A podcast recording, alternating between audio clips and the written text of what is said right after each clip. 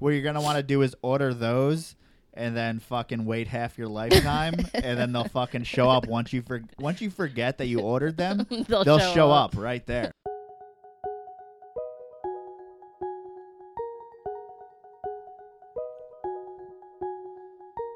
this is from the ground up the story of me starting my reptile business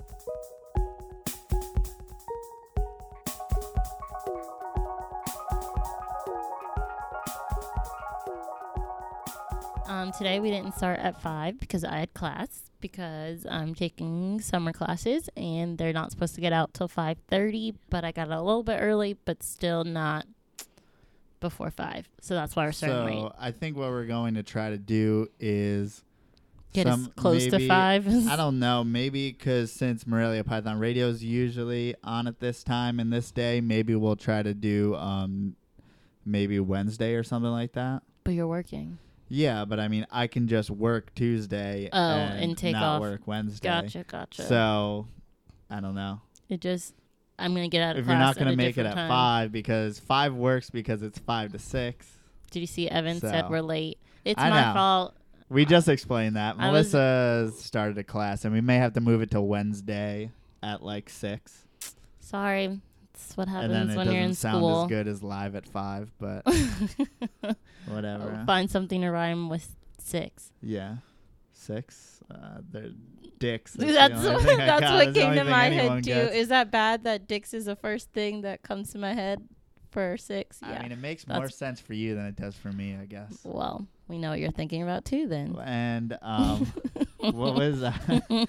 I forgot what I was saying. Oh, I was gonna say because we actually like this is the first time that we're doing this, and we actually like haven't seen each other during the whole day. Oh yeah, usually we're today- hanging out all Tuesday. Yeah, but yeah. I've been gone all day. So today I boiled the pinky for my voice just cracked. I feel like it cracks at the beginning of every episode. You gotta get in your voice. in my voice. Okay, you boiled a pinky for the sun glow. Yeah. Did it finally eat it? Um. I so I I was doing large pinkies before, and then maybe it's just too big, so I tried two small pinkies. Um. I don't know, nothing yet. She didn't eat So it yet. how long have you had that sun glow now? Um, I believe it's been about two weeks, maybe two and a half weeks. And she has not eaten a thing. She hasn't eaten. So um, after this, I mean, she's a little bit smaller than I wanted her to be to begin with. So after this, I think I may assist feed or at least tease feed. After to so when is the time when you start getting worried? Two after two weeks is when you are not worried, not, but you not start. necessarily. I mean, if it's a hatchling, it's a little bit different. And then plus, it's always going to be, you know, looking at the actual body of the snake. Mhm. So it'll be like individual basis plus the fact. I mean, because with corn snakes, I've had hatchlings come out like looking real weak, and you're like, I want to get food into this right, baby. real and quick. then you have some that are pretty robust hatchlings. Um, Evan or asked, "Have you scented with lizard?" Ew. No, I haven't, but I mean, I've been thinking about catching an anole, but she already ate a pinky, so I shouldn't have to scent it. That's the oh, whole thing. before before it was sold to you, she ate. Yeah. That's weird. Why would she? Uh, And now she well, whenever you change the location, an already picky feeder can become you Even know, more picky. even worse. But so she had only be eaten fine. once before. no, she no, was she had to eaten you. multiple times, just boiled pinkies. She just wouldn't have you know raw. I don't know why she wouldn't have like the raw regular Mhm. pinkies. She would only have boiled pinkies. Really? And Yeah. just then become getting to you and changing scene just made her she doesn't even want boiled pinkies now. So Right, and I did try tuna scenting, which I mean that usually works with the hog nose because it smells more like a frog. Mm-hmm. Um, it's really for baby corn snakes in the wild. They're mostly going to be eating anoles, so I mean that's a, always a good thing to scent. To with. scent with. Mm-hmm. But I've just been kind of lazy, didn't want to go and Deal with that. Mm-hmm. yeah, and then also deal with the whole the whole thing. So I didn't think I would have to. I figured I'll have to when this clutch comes out anyway, because there's always at least one that's Right when your cor- when your pine snake clutch comes out. No, when my corn snake clutch comes I mean out. Tony's. Yeah, sorry, I wasn't thinking. Yeah, so I mean, eventually I'll have to go there, Mm-hmm. but I mean, I will put that off as long as I can. So what are you gonna try? What did you say you're gonna try next?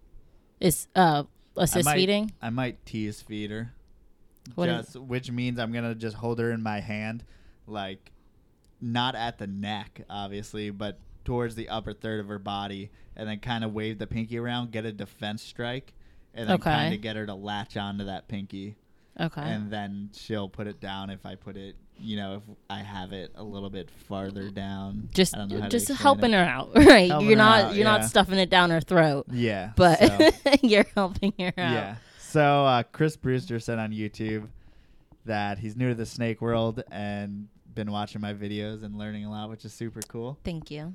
And there's that, so thank you. And there's a lot of good resources out there. If you ever have any questions, I mean, shit, we're right here if you want to ask any questions about snakes. I don't know what kind of snakes you keep, but um, Do you know how old that sun glow you have is, or how long the um, breeder I had do it? know the date of birth, but I don't remember it off the top of my head. No. Okay. Um, But I mean, I would get worried um for hatchlings, corn snakes, I would be start getting more um what would you call it?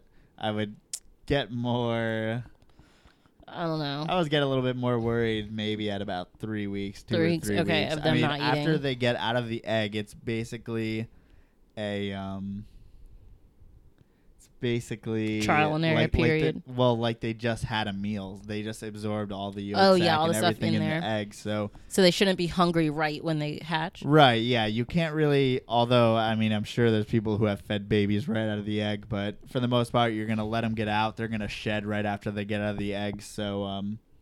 So once they have that, that first shed, then you can try to feed them. If they don't Mhm. feed the first time, it's really not a big deal. You get like a two week window when you're like, it's cool if they don't eat. Then after that, you kind of want to start Trying different things trying and experimenting. things, or you know, I mean, I wouldn't get worried.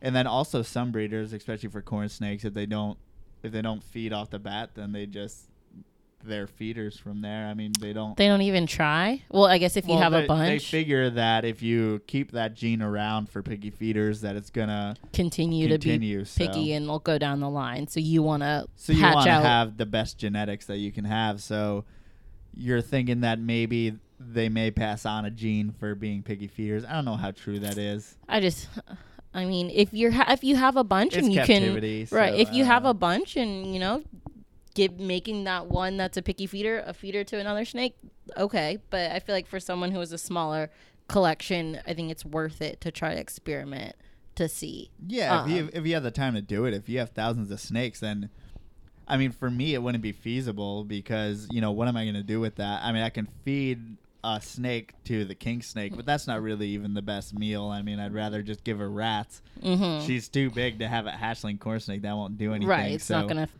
her anyway. So you might Yeah. as well try to might as figure well out the try to get time. them started and get going. So Has it been proven that that's a something you can pass picky or picky eating can pass on? I wouldn't to- say proven really at all. I mean, you would think that uh, as a species as a whole, once they get more and more, you know, captive born or captive bred in captivity, they Mhm. tend to be easier to get feeding. I don't know if that would have anything to do with individuals. I don't know if you can pass that out. I mean, pass that.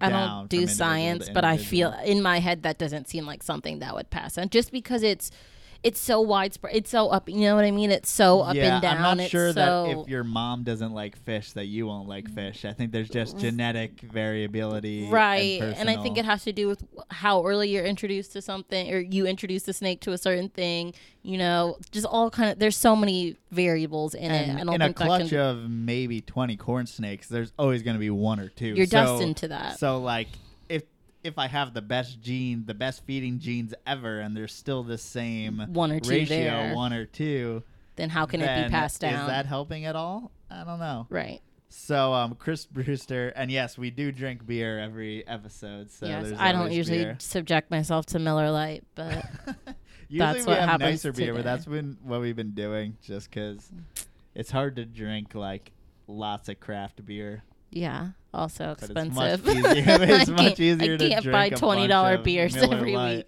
Yeah. right um but he he asked on youtube where did you get your rack uh, slash bin system for the hatchlings So I got those from Eric White, which is going to be TGR Rack Systems.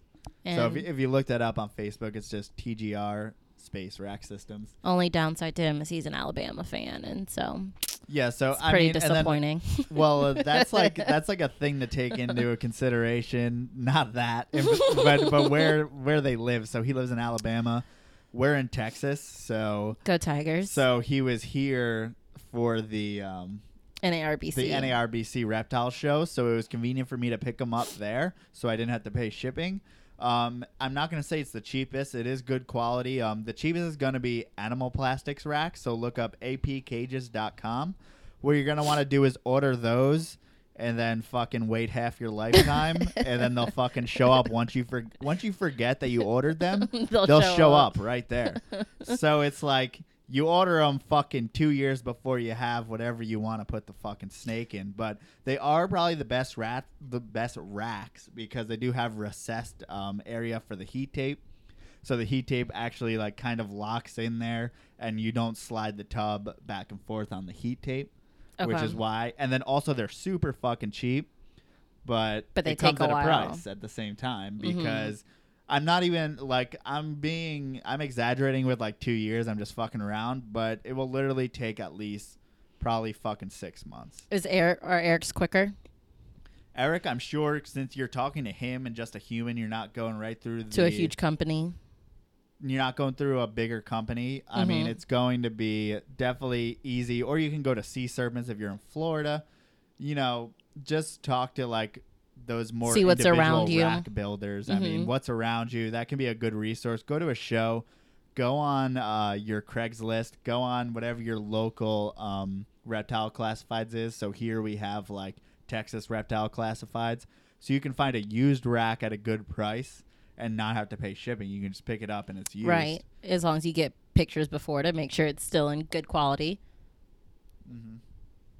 All right, Mia Fernandez said, "I'm going to pick up my first ball python in a couple hours. It's a super pastel Congo. I don't I know what those no look like. I was about to say, I I have don't- no idea what that is. I'm not sure what a Congo is, but if you can enlighten me, I mean, but um, but that's super cool. It's Never always heard that. exciting getting into your snake. Also, we're gonna ignore have a lot of Evan's comment um, related to that state next to Louisiana. I mean, two states. Yeah, What? The two states over. in? No, two states over from Louisiana. Was saying hook 'em like Horns. Longhorns. Oh, oh we're, my God! we're living I'm dumb. in Texas I'm being right dumb. now. Don't Being listen dumb. to her. Sorry, tigers all the way. Still, um, but yeah, I've never heard of a super pastel Congo. Yeah, I've never heard know. Congo Snakes. at all. Um, what else did he say? He said he's looking at reptile basics now. Are they all that pricey? Oh, okay. Yeah, Reptile Basics is a little bit um pricier and then but they do come built already and you do have to pay a little bit more on shipping. So that is a downside, but um I mean, even if you just get one corn snake, if you just get even a 10 gallon tank as long as you have fasteners enough to make sure it doesn't get out. I mean, it's really not a big deal until you can get a rack system where you can wait for those AP cages to come in. Right. If you're just getting one, there's not a need just- for a rack system. But if you're thinking about a rack system, then you're probably thinking of getting more. more right? than one, right? But uh, yeah, so Sea Serpents has a really cool hatchling rack, and uh, Do people who rack make racks are they good. constantly like making them always, or are they waiting for the orders to come in, then they start making it? Some do by order, some have them pre-made. So I know AP cages for their fast racks, and and I've bought the ones that are supposed to be pre-made. It still takes the fucking six months, dude. Is that because It's the like- demand is like so the- high, or Well, they're the cheapest, and I think they do CNC, so it should go faster. But forever, What whatever reason, meaning it's like they have pre-made in the computer the layout to cut all the pieces, okay and then they just put sheets of PVC in there through and it and it cuts it? So then why does it take so it works. long? I don't fucking It's not know, handmade. It sounds like it's going It- through a it's- machine. It's semi-handmade, but it's not really. You shouldn't have to wait for the labor. I don't know. That's them. I don't want to. right, but know, but the benefit, like you But, said like, earlier, is going to a show. Going to Yeah. to a show is great if the um if the people brought you know multiple rack systems to the show, you can buy it off them right now. I don't know if Eric. I can't remember if he does that normally. I feel like we bought one, but he doesn't normally sell them right there at the show. Yeah, honest, at the NARBC, he was kind of putting them out there as displays because I Mhm. think he does have a little bit of a waiting list. So, but yeah, Yeah, but can- other people or in other companies were there that were bigger who had them right there that you could uh, yeah, like buy. Sea Serpents had them ready to go, and I mean, there's whatever show you go to, wherever there's hopefully at least one rack manufacturer. Um, they're usually a little bit more pricey, but um, Is or- shipping but a- you don't have to wait. is shipping usually a lot for those? Um, no, I'm sorry. I was just about reading. to answer Evan's question, and then you said something, and I was like, "Fuck." Is shipping usually expensive for those? Do they charge a Um, lot more for depends how shipping? big. So if you're going to have like the big racks that I want, like 12 level racks, because I don't want to have to stack different racks together. If you're gonna get a lot of snakes, you might as well have all the, The biggest, biggest size. rack, So like mhm. V70s, 12 high. So for that, you're going to have to get an individual freight company. I mean, and you're gonna have to go with an LTL carrier. So it's going to be more expensive. I mean, you're probably looking. Um, I mean, it all depends. I don't remember from when I worked at TQL how much that cost, but I mean, you're going to be looking at at least over a hundred dollars Just for shipping. just for shipping. And if you're doing the regular ones, um, it's going to be probably somewhere between forty and sixty dollars. Okay. If you're going a moderate, you know, maybe the the V35 and I forget what the fucking Don't look at me. I but the like the like juvenile or adult male ball python size rack, you're going to be looking at about forty dollars for shipping, forty five dollars for shipping, I think. But um, yeah, Evan mentioned JPM Reptilia. They use they don't use expanded PVC. They use some type of plastic, and um, what are your yeah, thoughts that's on that? just not really. I've I've looked at them, and I mean, it seems cool. They're s- pretty cheap. It seems like, but it's definitely not going to hold heat for you okay. and um, I didn't like how the this is just a personal preference. I didn't like how the heat tape went through it, and it could like rise up. I just didn't like the design of What it, and it felt a little cheap to me. It's like a slot to where you can feed heat tape through, and then it serpentines through the outside of the rack okay. because there's little slots. Okay. You do that it. already, but you just don't. It doesn't but have it- slots. but it's but it's inside the rack. okay. So this it. one you kind of have to have it outside, and it just doesn't. Uh, maybe that's just me being a little. OCD It's not how your brain having- works. that it's or not how it I should. want it to be. right. And then also it was like the hatchling wrap rack was just a little bit too cheap, and god damn with that crackling, dude. I don't A little bit too cheap, and like the plastic is just weird for me. Um, Evan said he paid two forty five shit for eighteen tub six quart rack from Dragons for You. I've never heard of Dragons for You, but that sounds like a pretty good price right there. That's a good like hatchling size for. So that's every for the rack and for shipping. He's saying he Yeah, paid two forty five. That's yeah. not bad. it's pretty sweet. So how many levels is that? I wonder how many tubs it is across and how many tubs. I wonder also where- how many levels high. Where Dragons for You is located, Yeah. um, because that'll affect your shipping. I'm assuming, depending on how far um they have to ship it. Oh, Yeah, and it came with a thermostat for two No. I think he's saying he was answering Chris's question. So Got Chris, so Chris asked, "How do you keep temp gradient in a rack system?" So the racks are gonna have heat tape that go in the back, so it's gonna cover, you know, maybe one fourth of the tub, just in the back section. So if I set my heat tape to where it's 85 degrees in the back of the tub, in the front of the tub, it's gonna be more towards room temperature. So my Corn snakes all chill at the back. so my well, they sometimes when they're digesting it, then they move forward or they go on top of their hide to be a, True. You know an in between temperature. But you just want to give them a full spectrum to choose whatever they want. Mhm. So in the back, it may be 85 degrees, and my room temperature may be 70 degrees. So maybe the front of that tub is somewhere between 70 72 degrees. So you know, ideally they want to keep they can have a choice between 85 degrees all the way to 70 72 degrees so Um, and uh, Chris, I don't know if you saw his video. He talked about different thermostats. Some show you the temperature. Some are just a little dial. Um, it depends on your preference on like what one you like and how exact you want to know those temperatures of the back of the backs of your tubs. yeah so what i did for corn snakes i tried to use this thing called jumpstart reptile or jumpstart thermostat which is for seedlings for uh, sprouting seeds i guess you need to have a certain temperature so um, I used that for the the baby corn snakes, and that's worked good so far. I wanted to use that just kind of as an experiment. It does have a gradient. It goes um, somewhere between 83 and 80, like 5.5. So it does have a swing of temperature. But it's the- not been a huge deal. snakes, That's not a big deal if you think about it. If they're living outside, they're gonna get they're gonna get more than three degrees, you know, change in a day. It's different when you get to a ball python, which is in a termite mound in Africa where the temperature is much more stable. Mhm. I mean, in a term, you have this the more stability of the climate in general in Ghana or something. You know, it may be you know in the 80s all day, not change too much, and then the termite mound on top of that. It's just going to create a very humid and very stable environment in comparison to corn snakes. Um, yeah. Sorry, I was reading. Mia or Mia, yeah, just said when will you hatch ball pythons? It says on your website that there will be more soon. So clearly you haven't updated your website. well, I meant, very I meant just time. more snakes in general soon, but um, yeah, I don't have any ball pythons anymore. Although I used to have a he bunch hasn't of ball done, pythons done ball pythons in a while. and hashed ball pythons, but um, Wait, Mia, answer a question about super pastel Congos. What? oh, she do- did. She oh, I missed that. Shit, sorry. um, Oh, It's just a little bit different of a pattern. It seems like. kind of looks. Oh, okay. It looks like the pattern on a normal. Okay. Yeah. How have we never heard of that? I don't know. I've heard of bongo, and I've heard of snakes from the Congo. I don't know. Maybe it's a combination of both. oh, so Lilypad asks, "Is mouthwash the best way to get a snake to let go? It doesn't seem good for it."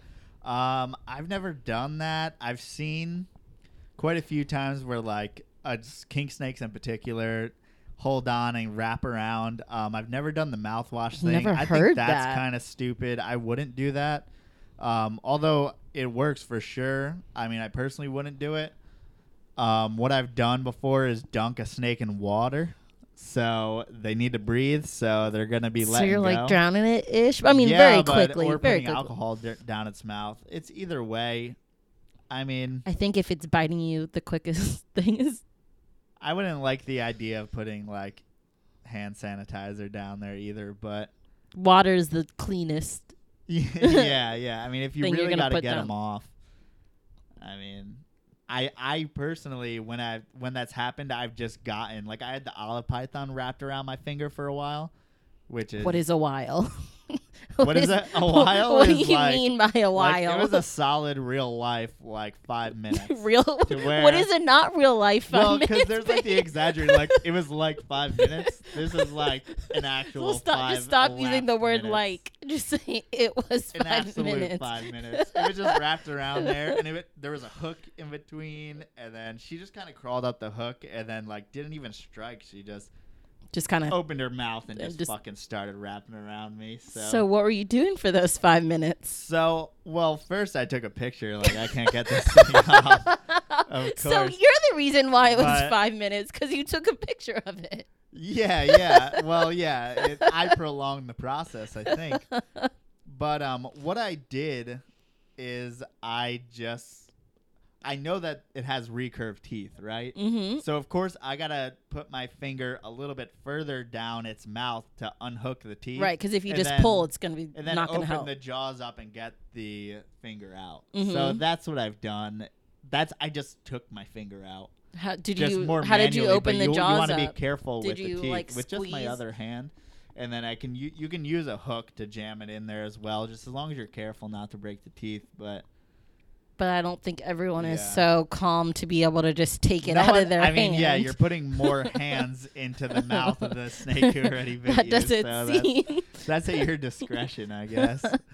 But um, oh, Facebook fucked up. yeah, Uh, Facebook always fucks oh, up there you go, it's back. a little bit. I don't know Um, why. If you're on Facebook and Sorry. Facebook sucks, you can go to YouTube, and that is usually pretty um, much more reliable, better sound quality. So in times when you haven't just pulled the your hand out, you've dunked it in water in like the sink or whatever.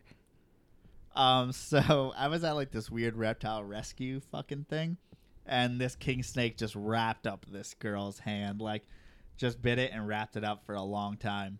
and then she was just freaking out and it's just like, flailing and yeah. well, no, like not like, but she was like, "How do I get this thing off?" And yeah, we did the, especially cold water. You know, they don't want. They're not a fan of that. shit. yeah. And so they just Otherwise, literally just like let go. Can be pretty They literally just like let go and that's it. No. Uh, sometimes it's not that easy. It all depends. They're kind of like you would expect them to be like, "Fuck this." Let, let me get out of this water. Yeah, yeah. But, But they're like the taste of this finger is better. human. This finger tastes good. yeah. Um, so you think that's why people go to like alcohol and stuff because it's a quicker, you know, way to get to stop them from biting you. Um, but I mean, I'm sure in small doses it's not going to hurt them. You would just rather not put any sort of chemicals or whatever down. yeah. body. I mean, we're drinking alcohol right now. That's really it.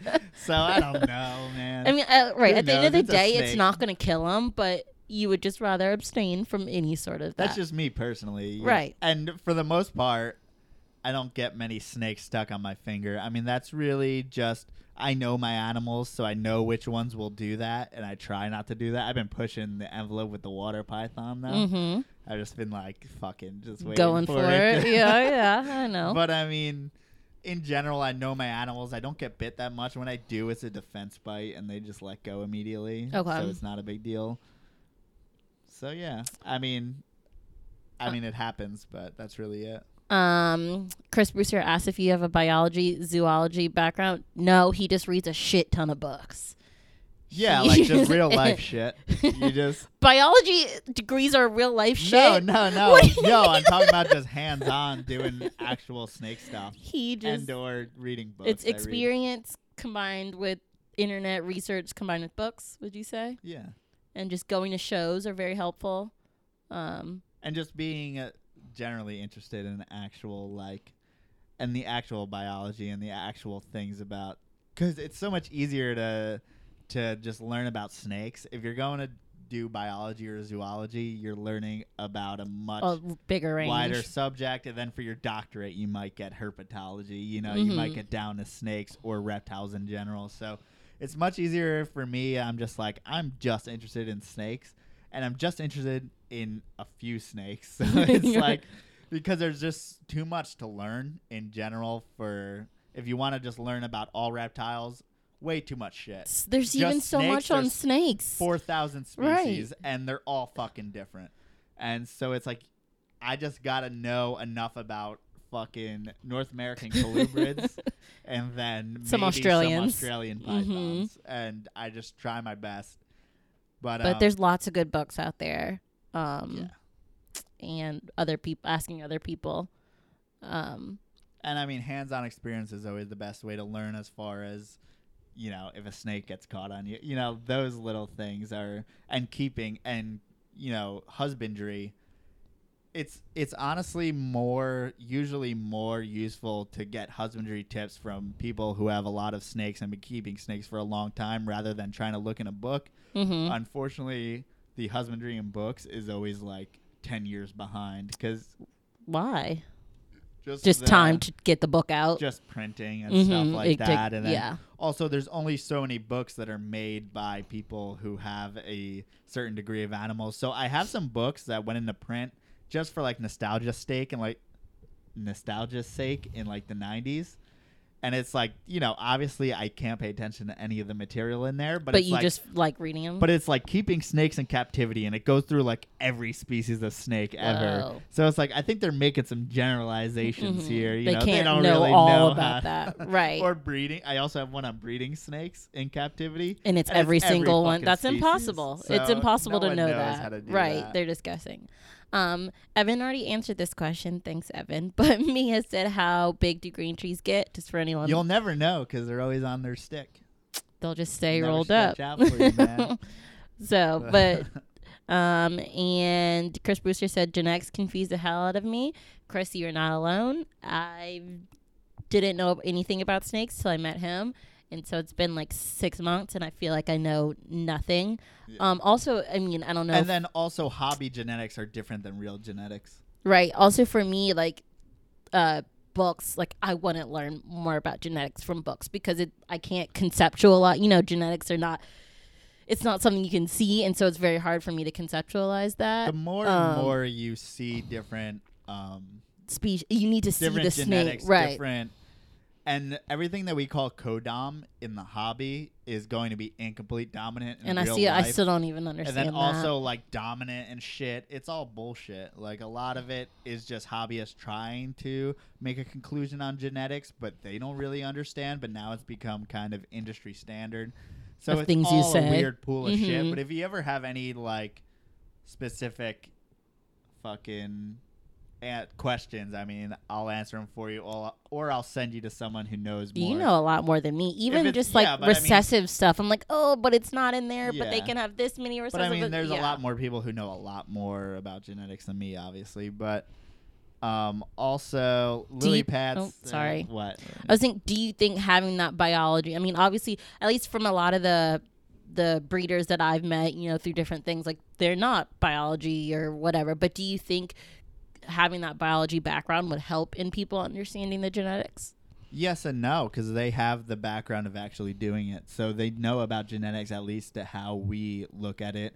And we just keep on doing that because it's been that way since the 80s or something. So it's really happened at the root. We got a little bit mixed up, but there's a guy Travis Wyman who I believe he breeds ball pythons, but he is a geneticist.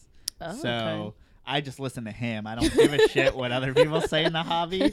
I'll listen to him who does it in real life. So that's also another thing. He does it in real life, like for real, That's for real. like science, Real, real. for reals. reals. Yeah. so so that's where I get. Is my, he like the I- only one? I feel like most people aren't science. Like most big There's people, of there's not scientists or biologists or. I mean, there are. I'm not saying there's not any at all, but I feel like a lot of the big people have don't have that science connection they- at all. Yeah, and there's not many people who are. Usually, the scientist type isn't really the most outspoken type. So, luckily, Travis Wyman You're has stereotyping a little bit, babe. Well, no, it's like a left brain, right brain thing, you know? They like, I mean, or at least in the snake hobby, they don't either keep snakes or give a shit about snakes or anything like right. that. Right, most are in the research.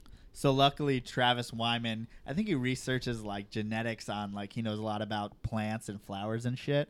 But he also, so he has a lot of, um, he has interviews on like NPR and then also I think he has interviews on the old Herp Nation shows, which I don't know if they're on anymore. But um, Lilypad asks, "What are your thoughts on bioactive terrariums?" So I guess I don't even will know what that is. explain what a bioactive Because I don't know is. what that is. So bioactive terrarium is basically just making a terrarium that has all the ingredients in nature to self clean itself or to grow plants, that kind of thing. So is that different than naturalistic? well, naturalistic can look like nature, but isn't necessarily that system that Of self cleaning. perpetuate itself and self clean. Okay. So where bioactive's really important is things like monitors, um, like Savannah monitors are really important as far as Why? It's, it's much easier because they need like they need like a lot of burrowing room. They love to burrow, so if you need to give them like four feet of burrowing at least. oh, least. whoa. So you really want to have that because there's no way to clean that. Mm-hmm. So you want to have, you know, those what the hell do they call them? Just those little bugs and everything that that cleans the enclosure. I don't know, but that sounds gross. Yeah, I don't Would know they not much eat? about The, it. would they not eat the bugs? Maybe I don't know, man. I don't know much about it because if you're trying to keep like corn snakes or most snakes for that matter, all they're gonna do is rip up all that naturalistic stuff. Mm-hmm. And plus, So it's just like, not I'm necessary. more concerned with keeping everything pretty clean for the snakes. So I just want the most control that I can get over the environment. And, And, with those bioactive, you can't me- do that. Yeah, so it's definitely good for some things, especially if you're talking about dart frogs. It's amazing for, or Savannah monitors, or monitors in general. I so believe. outside of snakes. Yeah, I mean, I'm sure there's some snakes that do really well on it, but Mhm. um, I personally like to keep everything a little bit more sanitary. But um, Evan says that's just me. sometimes bioactive works great. He had a Biak green tree python in a simple setup and it was having terrible sheds, so he switched to a bio. He planted some um, potho. What's a potho? no idea. Okay, planted a pothos, whatever that is. Yeah, and snakes at- don't eat the bugs. oh, roly polies? Is that what you're talking about? yeah, but I there's a more l- legitimate name for it. I just can't think. Okay. And so what did having the roly polies, how did that help the snake shed? Like what is that? well, no, you- it just eats the shit and stuff like that, and then the natural so they're okay. degradation of plants and the soil, keeping the soil intact, everything like that. They replenish that.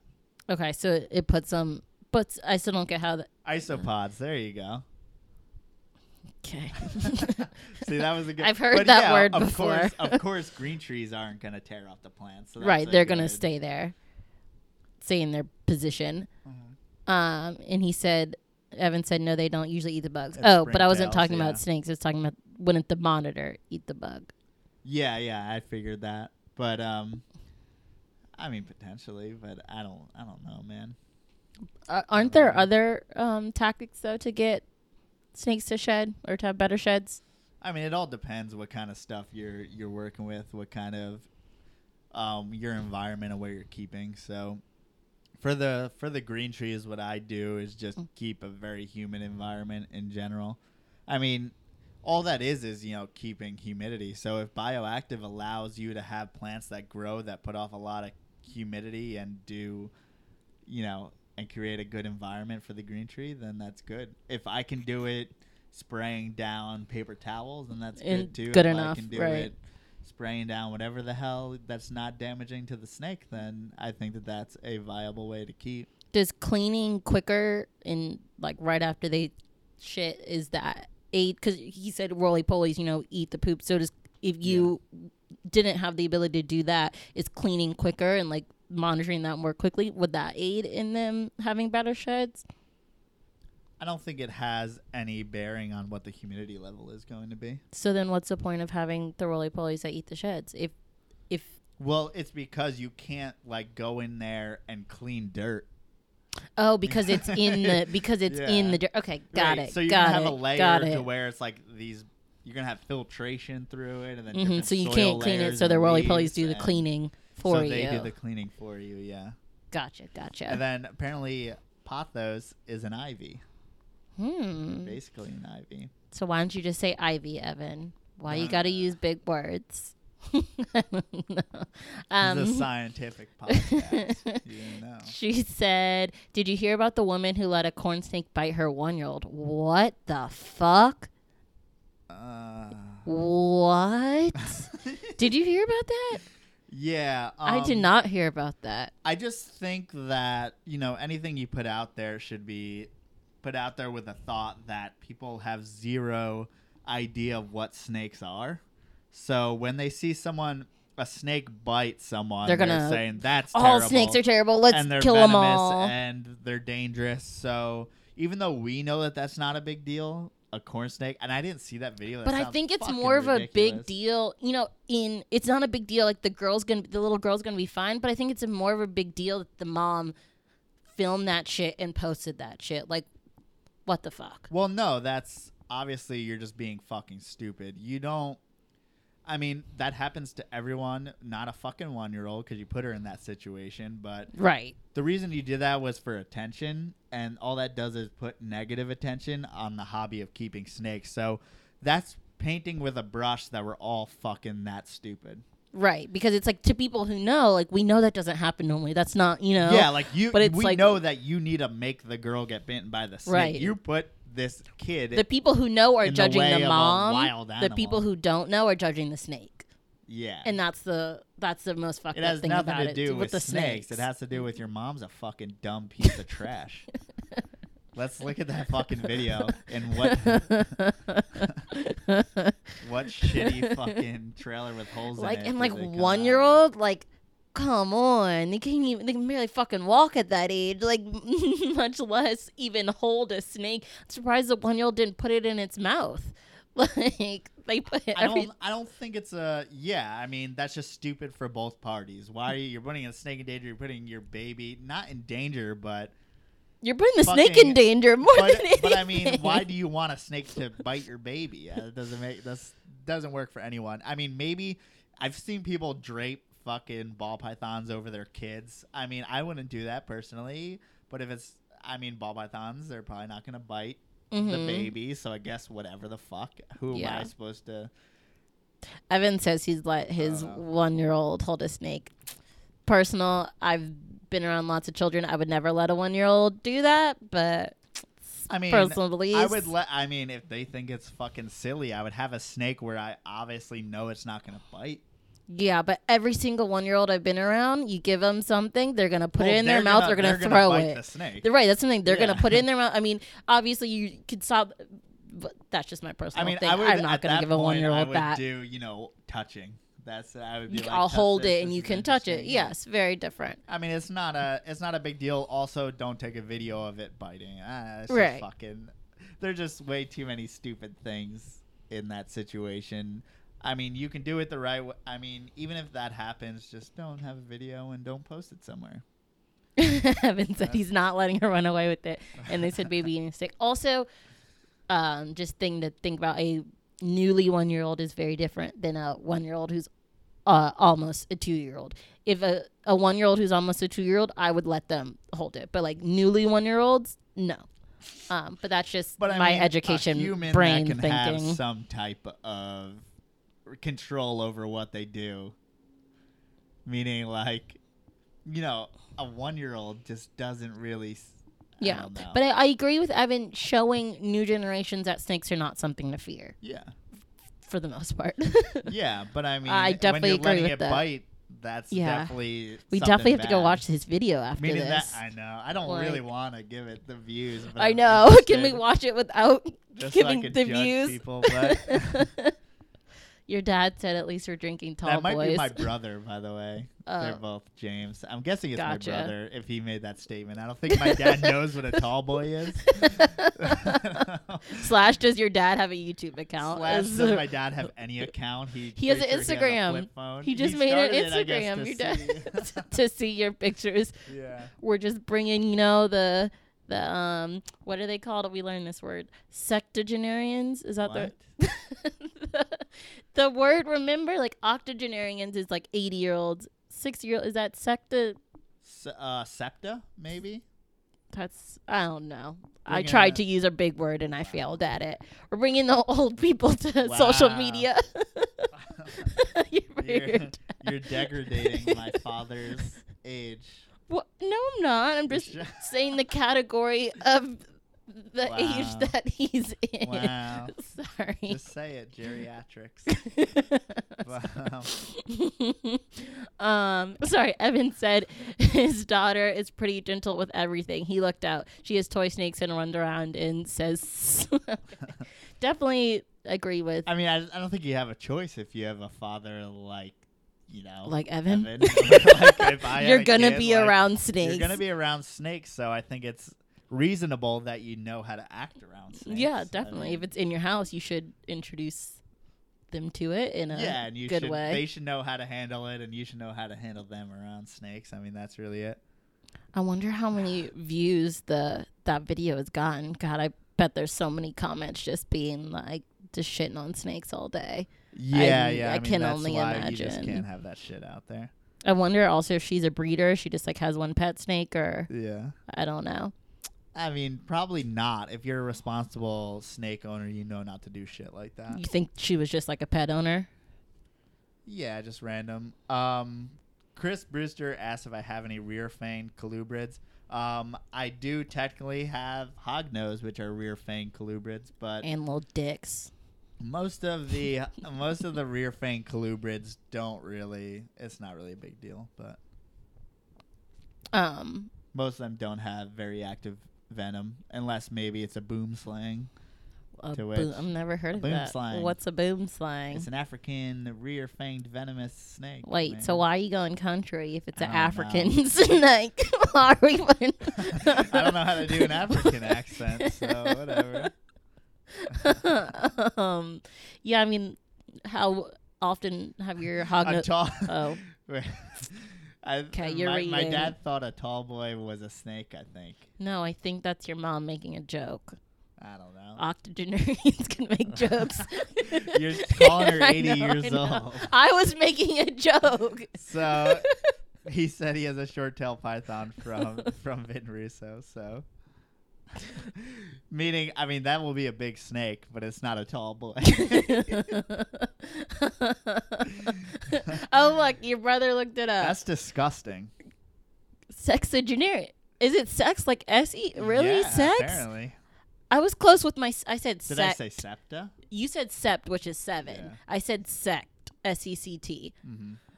Um. Um, yeah, so Chris said he thought about a cat-eyed snake. I mean, Never they're super cool. They're gonna be a lot higher on the keeping scale as far as you definitely want to be an experienced keeper.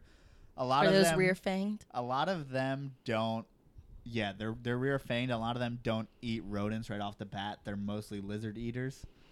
So um, they're they're really cool looking. I mean, they're everywhere from green to orange to black. I mean, the Mhm. mangroves are gonna be awesome. All of uh, Boiga are super cool genus, super cool snakes, but they're going to be rather um, bitey, rather hard to get feeding, rather hard to keep. So all those you don't want that as your first snake.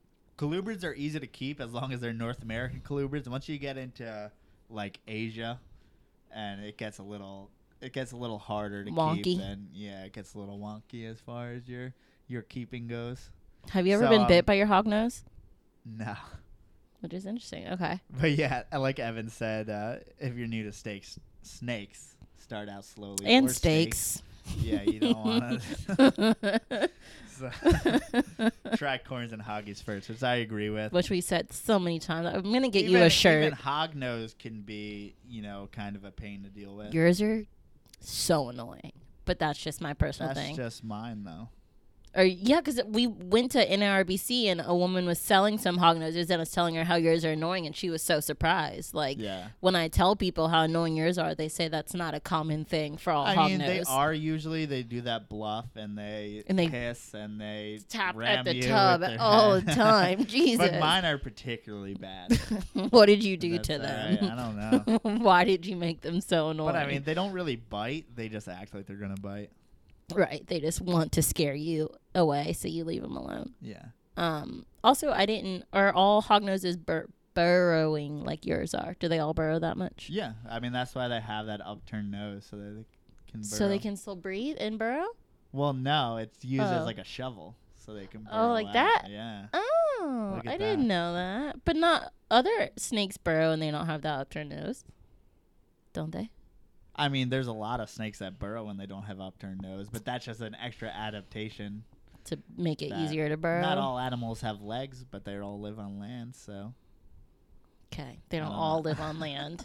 no, I'm saying the ones that live on land don't all that. I don't know what I'm fucking saying. yeah, you were trying to make some analogy that That I didn't like. Lily Pad said, "Are there any morphs that you shouldn't breed together because of neurological problems?" We've Um, talked about be- some yeah. things of uh, hybrids and stuff like I that think- that you disagree with. Well, but- morphs, not hybrids, Oh, so sorry. not interspecies breeding. But gotcha. so neurological problems mostly going to be what I've experienced out of ball pythons. Can't you just have some fertility issues? So so like desert ball pythons don't have a um, large enough either it's cloaca or whatever else there is on their in their system. What? Nothing. Keep going. Either the vent's not big enough to pass it, or something else in the reproductive system isn't good enough to pass it. So desert ball pythons, the females can't reproduce. So that's one thing. Um, spider. If you do super spider, that's a dead snake. If you do jag to a jag, which is going to be in carpet pythons, is going Mhm. to produce. Jag is basically exactly equal to a spider ball python. In the way is they even look a little bit similar in what they do to the colors of the python. mm-hmm. But and when you breed two jags together, two spiders together, um, alone they have neurological issues. So when you put two of them You together, just only make it's it a white snake that isn't gonna make it. It's either dead before it hatches, or it hatches and it dies within a couple days. Gotcha. Gotcha. So um, yeah, so basically, you just don't breed spiders together. Don't breed jags together. Some people still do that. I mean, that's on your own. That's not that many. I would expect more. What do you mean? More. More things that have neurological There's issues. there's quite a few in ball pythons. I just don't know exactly. So Okay. Um, Evan said spider morph, which you brought up. Jag morph. Th- those are just the ones yeah, I you saw just. that and I just worked off of What that. is 'cause that's the Oh, is that what you were trying to oviducts. say? Yeah, earlier. so like okay. oviducts can't pass eggs. Gotcha, gotcha. But Um, Chris said he got booted. What did he miss? Oh, I don't know when he got booted. We were just talking about uh, issues in breeding specific morphs. Um, Baron Hansen said, "Hey, thanks for help with Morph Market Online. What'd you do?" yeah, so he had posted about you know I saw this this snake in Petco, this ball python. I thought maybe it was a good deal. So it was it was marked as a normal at least in the same enclosure as a normal, and it was eighty nine dollars, but it was a spider. So mm. he said is eighty nine dollars like a good deal from. For what I've seen. From what I've seen online, eighty nine dollars is pretty cheap for a spider. So all I did was send him like Morph Market's a website that's going to have a bunch of different breeders. Mm-hmm. So it's not only what he had at his disposal before. I think it was a few big breeders, maybe like Reptiles by Mack, and then like BHB or something like that Mm-hmm. which a lot of them are going to be wholesaling. Right. and So you're going to get a a animal that's a little higher price or From those, definitely. yeah. So I sent him Morph Market, and honestly, like spiders are kind of a gene that people are just kind of get rid of. All ball, all ball, uh, all ball pythons that are single genes. At this point, people are just like Not cool enough. not cool enough, man. So Yeah. they're like just trying to get rid of. So fucking, I'm not gonna get. I'm not gonna get. Evan, we can't go that. down the BHB track again. So um, so Morph Market's a place where you get smaller breeders. If you shop smaller breeders, I mean, you're gonna get better prices, better animals, better service. Than a big better, company. So why not just go with the smaller breeder? So yeah, I showed them um, Morph Market, and there's some spiders there. I think for probably like thirty five bucks Oh, instead of you know ninety dollars and up. So wow, that's a huge upcharge for uh, Petco. yeah, I mean, and where do you definitely, if think they get Petco didn't even know it was a spider, you said they were advertising it as a normal, Yeah, yeah, normals s- are ninety bucks. and so still and then normals upcharging. at a reptile show from a breeder are going to be like 10 bucks so right? Whoa. so yeah that's just how it goes and then the smaller breeders are going to be more apt to kind of get rid of ball pythons and then evan's plugging bill stiegel for his ball pythons right now he has mostly i know he works a lot with like albinos and stuff like that the yellow stuff I like the albinos. They're always yellow stuff they're always good to me. Oh yeah, I saw that Michael Pinnell makes a lot of or produces a lot of ball pythons. I just started Was he at Carpet Fest? Yeah, I just started following him on Instagram. I didn't know he did so many ball pythons. He's known for having like coastal carpets, Mm-hmm. but uh, he's been producing a lot of ball pythons, which I didn't Interesting. He does both. Yeah, I mean that's reasonable. I mean there's economical need at the other end, so Mhm. or economical opportunity at the Right. other end. But I mean, he's known for having like pure genetic uh, coastal carpets, Some beautiful ones. yeah. So I mean that's a good. Um, I didn't know he made them, but What is wait? Is he calling? Evan said the silver The fox. silver is he fox. calling Michael a silver Yeah. fox, or is there a snake the silver? Okay, got meaning it. I think he was trying to to tell you who he was at Carpet Fest. yes. Okay. I've So seen pictures on Instagram. I think so. Yeah. I thought he was saying there's a snake called a silver fox. I mean, I, there probably is some ball python that someone called a silver fox because there's just so many crazy names. The silver fox ball python. There's just so many crazy Uh, names there for ball pythons. Streak. I mean, there's a fucking Cinderella princess, Yeah, there's whatever you want it to everything be, for so. ball pythons. Yeah. So I mean, I wouldn't put it past them for there to be a silver fox. There's just everything. I hope that never comes to so corn I guess snakes. I guess Mia saw the uh, corn snake video that we were talking about. Oh, she said it was a corn snake in a tub gets put up to a baby. The baby reaches in and gets bit. That's just stupid. But that's just interesting because, I mean, it makes sense, obviously. but not. it's no, you read. We reach in the tubs all the time and don't get bit. Even then, so, yeah, the corn snakes aren't really like that very often. so right. It's pretty it- interesting. If they might like, but if we go in beat there at you- unabated, just fucking fast in there, maybe. But we don't. I guess do we've never done that. We're so. just adults with fucking brains. The most is one like ch- ch- darted at me, but didn't open its mouth Yeah. or anything, and that's also because I was being ridiculous. Yeah. Um, but yeah, that's crazy. That I guess she just went in. Think about how a one year old I mean, you puts would, their arms yeah, in. puts their hand in. It just thought it was in trouble. So. But the, interesting, it was in a tub. That makes me think the woman or the mom was possibly a breeder, and not just if they're in Yeah, tubs. I mean, everyone keeps them in tubs now just because they want to have a million of them, maybe. So uh, Chris said I saw a ball python that was half albino and the other half looked like damn banana. And yeah, I mean that is. Um, Evan said it's paradox. It's actually chi, or chimera. I was trying to put that into an ism, chimeranism. Nope. That's when like the zygotes in the egg Like split. combine, Oh, combine so it's half of one morph and then half of the other. and it literally looks like half and And it's half, on the and half. snake. So it's literally like um what like Two Face. So that was like half half of it is albino, half it. And I, I think I've seen that. I think it was on um what do you call? It was uh, maybe it was with um or Dave. Gourmet Rodent. Maybe they Oh. produced it. But yeah, so that was a chimera, which means that they fused in the egg. And But he then says it was they found. exhibited both. So just it's not a captive bred. yeah, and then honestly, I'm not the one to talk about what's a chimera versus paradox. Plus, like, I don't think we're using the words correctly anyway. So, but I know chimera is when the fuse of that.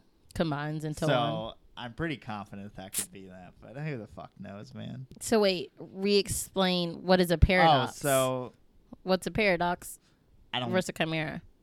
From what I've heard, from what I heard on Nick Munn's podcast, that everything in the hobby is a chimera. Technically, I mean, is when it shows it can More than show one half thing. albino, half Mhm. normal, half one gene, half the other, and you don't know what the gene is actually that's carrying it.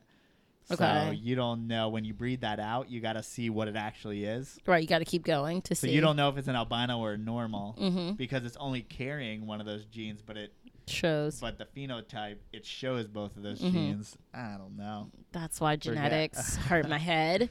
Yeah, and I mean that's like Evan said. like yeah, that. that's like an argument, but I don't I don't know enough to settle the argument at all. I I don't think anyone knows enough, or I mean Nick Mutton would be the best person to know, or Travis Wyman. So that's definitely not for me to talk. About. I would about. trust someone who knows more about Some genetics. Yeah, I would trust a someone who breeds geneticist a living, more than so- us, definitely. Yeah, but um, That sounds crazy. I, would- I want to see what that looks like to like half and half. I'll show you later. I think they literally call him Two Face. I think it's a gourmet rodent animal.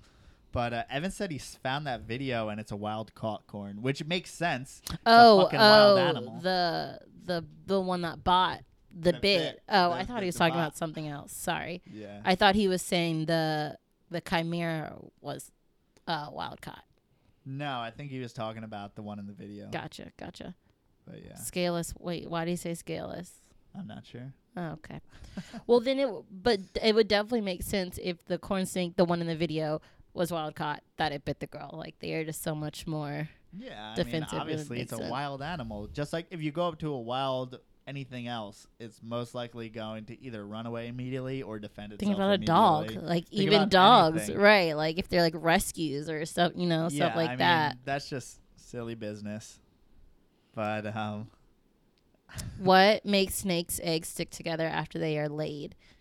honestly, I have no idea. But I know Do you think it has to do with what, but is in there? why they stick together, or the consistency exactly. of the of the shell? like it doesn't seem like a fluid because it will stay for months. You know, the whole Stuck incubation together. period they'll stick together. So I think it's Nice, whatever nice whatever they're motion you made just of. What- Good- what good so I think it's what just the material when they form maybe in the female, Mhm. But but they're usually in a row. So when they're laid on top of each other, for some reason, Right? How when they they, get into the out wet, conglomerate? and then when they dry out for whatever reason, they stick together pretty much. It must have to do because you know you've talked about how the shells are softer, you know, than other things and like dimples, and it must have to do with the Yeah, so the it must be consistent, when they the something. There's something about them, and they have and covering. It like That, glues them that together. the snake I juice, don't know man. what fluid that is. The so I sn- don't know. snake juice. That's what we're gonna call it. The snake juice That's is. disgusting, though. Think about So- other juices are sticky. Yeah, but like it's like it glues them together and it stays, you know, for as long as you're incubating the clutch. So That's it's interesting. powerful. It's nature. Nature's man. makes juices sticky. Yeah. um, Evan said some of it's the lubricant that helped push them out.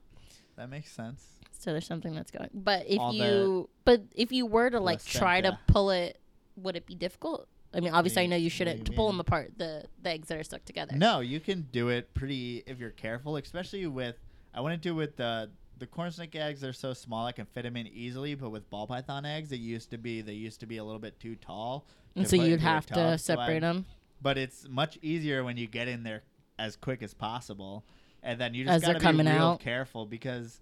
I mean, it is very leathery and a pretty thick shell, especially with ball python eggs. So I never had a problem with it. But hmm But right, I mean, I know with other ones you want to keep them as much in their original shape as possible because you don't want the juice to or the stuff well, in you the don't want the inside embryo to flip be dry. over, but Right. The the reason they do stick Oh, together. shoot.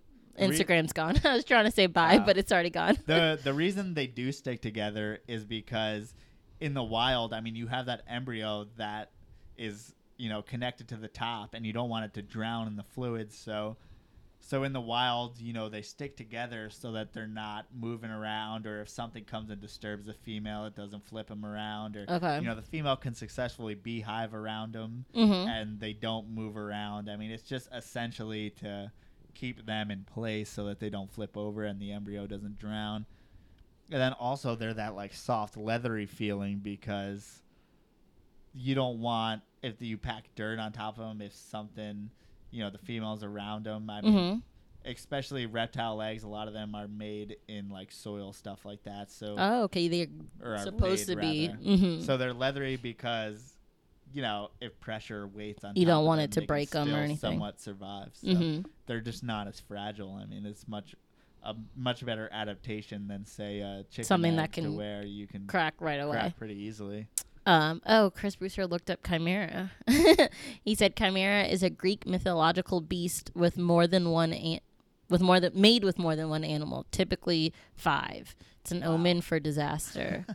That's pretty cool. so that's like a um. That sounds what's a lot the more half man? What's the half man half uh, uh horse thing called? Yeah, but it's five. But I know it's, I was about to say it's that on steroids. Whatever I that I can't think of the. I don't know what's, what's- five.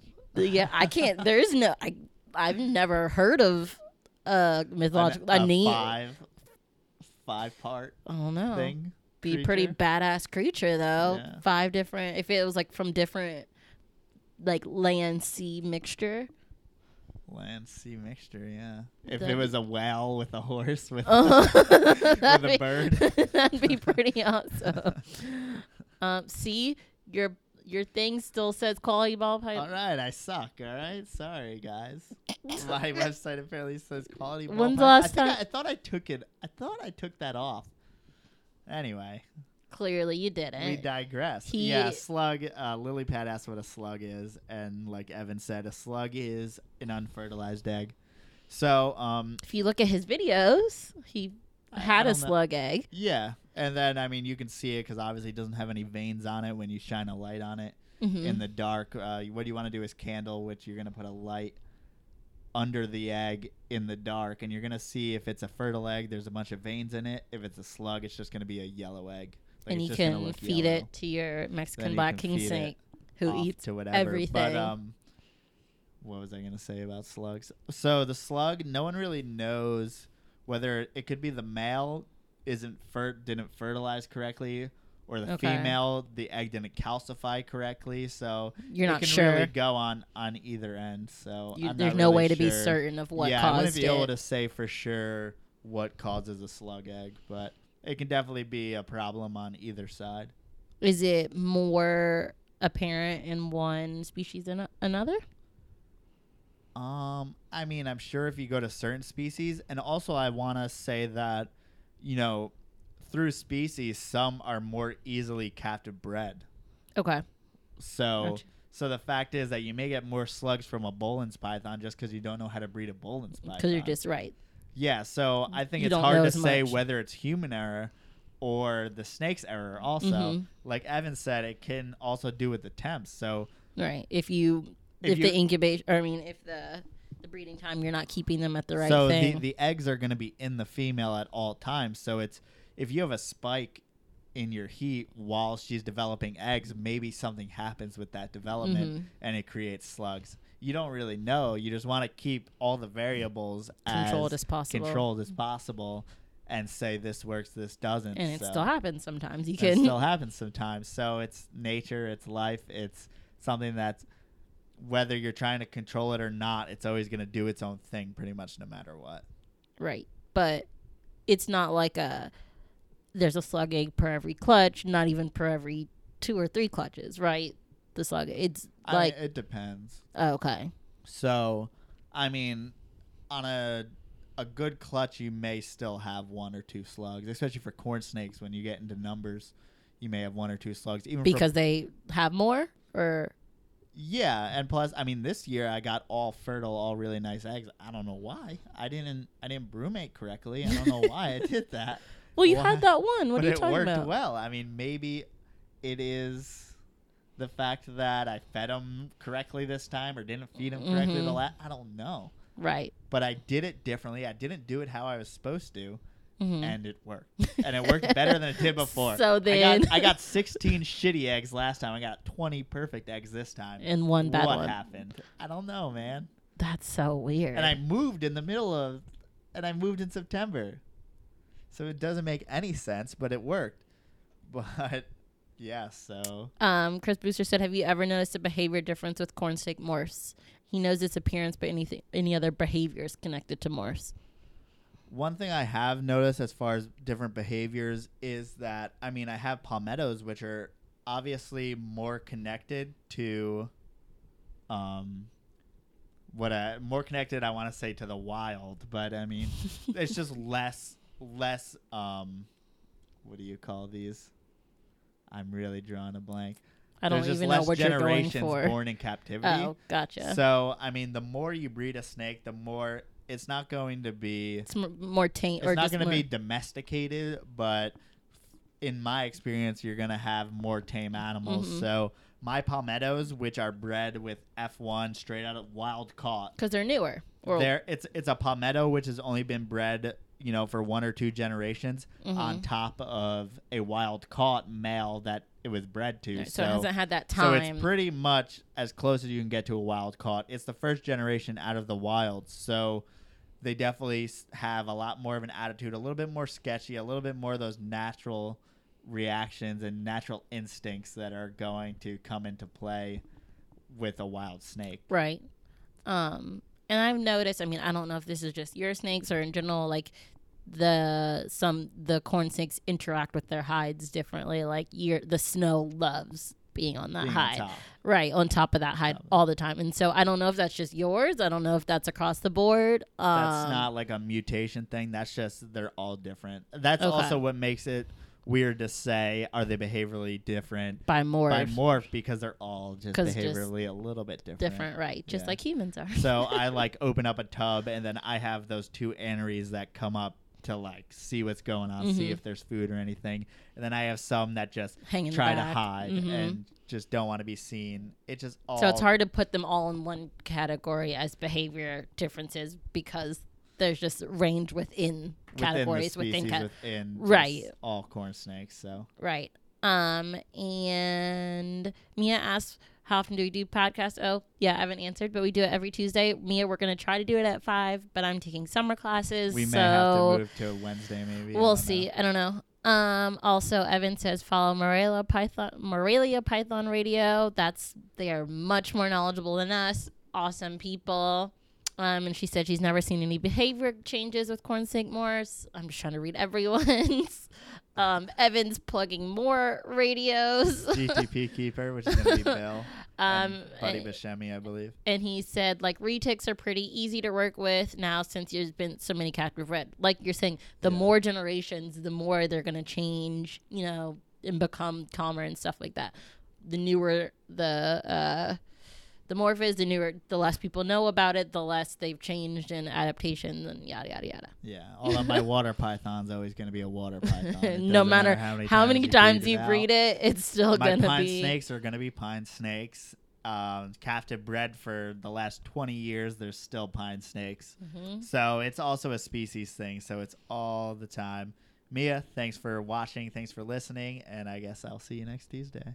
Um and so chris Weezer said f1 versus f5 what would you say No, was that. saying like F1's like first generation Right, right. captivity and F5, then yeah, I mean just the further you Big go difference. down the line. Yeah. In general. You still get a dick who has been bred in captivity for, you know, generations and generations. It's just that behavioral difference that's Mhm. in There's the some snakes. things that are that are constant, um, but other things are just the snake itself and who you get and what you get. sometimes, yeah. Right. Okay. Are we done, Zell? Yeah, I think so. Just Look at us. We did an hour and nine minutes. It felt longer than that. We've been going. Yeah, I thought we, it was like an hour and a half. sometimes once we get on. the, yeah. Well, I also I feel bad because we have 11 people watching on YouTube, so I feel like we should keep talking. But but then, like, when do they? We gonna wait until gets we get so boring that everyone drops off? no, shouldn't. I think we were pretty funny this Pretty time. funny. We made some good jokes. Yeah. I thought we were funny. What? You didn't think we were funny? No. Very educational show. As always. Whatever. Okay. Thank you guys so much for watching, for listening, for doing whatever. We will be here maybe next Tuesday at five, you or know, maybe you can, after can that. email my teachers and tell email them your to, email to uh, let them out me out of hate class. mail to Veronica at Because montessorischools.com. that's my teacher's Tell name. Is. Veronica. Of course Yeah, didn't talk about pricing. Was that what you put as the title? Yeah, yeah, uh, we didn't talk. I mean, we just started talking about shit. It was helpful, but we liked answering questions. So Yeah, yeah, that's more fun for me and for you, I think. Yeah, no, I like answering questions. When we questions. come in with things to actually talk about, it's like we get to it eventually. I we- swear we the say weeks it, we have less stuff we have less stuff to talk about, no one's there. But then like when you actually come in with like, oh, this is when what I'm gonna talk about and I have a lot, everyone's When there I'm asking prepared, I don't have to be prepared. When I'm not prepared, you need to, be, need to prepared. be prepared. So it doesn't really matter. So thank you guys all but for we like questions people's making- questions. It makes it so much more interesting. I think Evan's still our interact. favorite though. But You can't see, say that. Evan wants. I can't say I that. told I told you to come here and have it. I, can't told say. Evan's our favorite. Yeah, Evan's but I told him to come over sometime and do we the should. podcast. Evan, come on out to the colony, man. Yeah, man. yeah, man. and we need a we need to go see Evan's collection, and you should do a yeah, should do a that. vlog episode in Evan's. So should we plug like the YouTube channel if you don't follow us on YouTube? If you're listening on YouTube, you, You, should follow, follow us, but vlog, But- check it out. yeah, if you're downloading this, YouTube, whatever, Yeah, whatever. Instagram. Pythons everywhere. Facebook. Instagram, Facebook.